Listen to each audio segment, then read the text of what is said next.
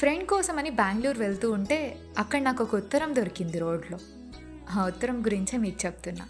నేను మీ సారా మీ ఆకాశవాణిలో. ఈ ఉత్తరం నాకు రాయడానికి ఎక్కువసేపు పట్టలే కానీ ఈ ఉత్తరం నీకు చేరుతుందో లేదో అనే ప్రశ్నకి మాత్రం నా మైండ్లో ఎక్కువసేపే పట్టింది. Letter for Radha after one year. నీ నుండి నేను దూరం అయ్యి ఈ రోజుకి ఒక్క సంవత్సరం అయింది. కానీ రోజు నీ ఆలోచనే తెలుసా? ఏం చేస్తూ ఉంటావు? ఎలా ఉన్నావు? ఎక్కడున్నావని? నా నుండి దూరంగా ఉండొచ్చేమో కానీ నువ్వు నా మనసు నుండి కాదు. నువ్వు ఇచ్చిన కొన్ని మెమరీస్ వాటితోనే జీవిస్తున్నా. మన కథకి ఏం పేరు పెట్టాలో నాకు కూడా తెలియదు కానీ మన కథ గుర్తొచ్చినప్పుడల్లా నాకు గుర్తొచ్చేది ఒకటి. గొడవలతో ముడి ఉన్న కథ ఇది. ఏ బంధంలో అయినా ఒక్కసారి లేక రెండుసార్లు గొడవలు ఉంటాయి. కానీ మన బంధంలోనే విచిత్రం ఏంటంటే గొడవలు మధ్య బంధం. నువ్వు నా పక్కన ఉన్న రోజులు కన్నా నాతో గొడవపడి దూరం ఉన్న రోజులే ఎక్కువ ఉన్నాయి.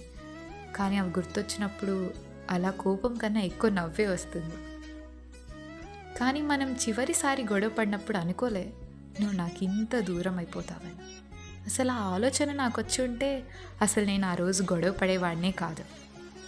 గొడవ పడినప్పుడు అలా మళ్ళీ తిరిగి వస్తావని హోప్ ఉండేది కానీ ఈసారి ఆ హోప్ కూడా లేకుండా పోయింది. ఎందుకంటే ఇక తిరిగి రావు అని అర్థమైపోయింది. ఆ రోజు నేను గొడవ పడినప్పుడు ఫ్యూచర్ ఎలా ఉంటుందో థింక్ చేయాలి. అదే థింక్ చేసి ఉంటే నీకు ఇలా ఉత్తరం రాసే సిచ్యువేషన్ తెచ్చుకునేవాడినే కాదు. నా మాటలు నిన్ను ఎంతలా బాధ పెట్టాయి అని నేను ఊహించగలను కానీ అదే మాటలు నిన్ను అన్నా అని నన్ను ఎంత బాధ పెట్టిందో నీకు తెలియదు రోజు కాదు సంవత్సరం నుండి అదే బాధను అనుభవిస్తున్నా నేను. నువ్వు నా దగ్గర ఉన్నప్పుడు అలా ఏదో తెలియని హోప్ ఉండేది. నువ్వు నాతో మాట్లాడతావని. ఇప్పుడు అది లేకుండా పోయింది. ఇంకా అలాంటి సిచ్యువేషన్ మన మధ్య రాదు అని. లాస్ట్ టైం నేను చూసినప్పుడు అనుకోలే అదే నేను లాస్ట్ టైం చూస్తా అని.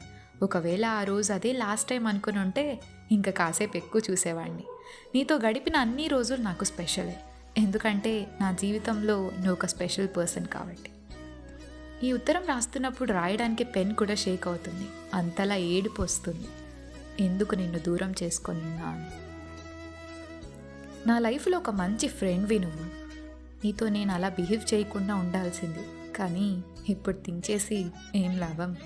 బికాస్ నాకు అందనంత దూరంగా వెళ్ళిపోయావు. మళ్ళీ వచ్చే అంత దగ్గరలో కూడా లేవు అని.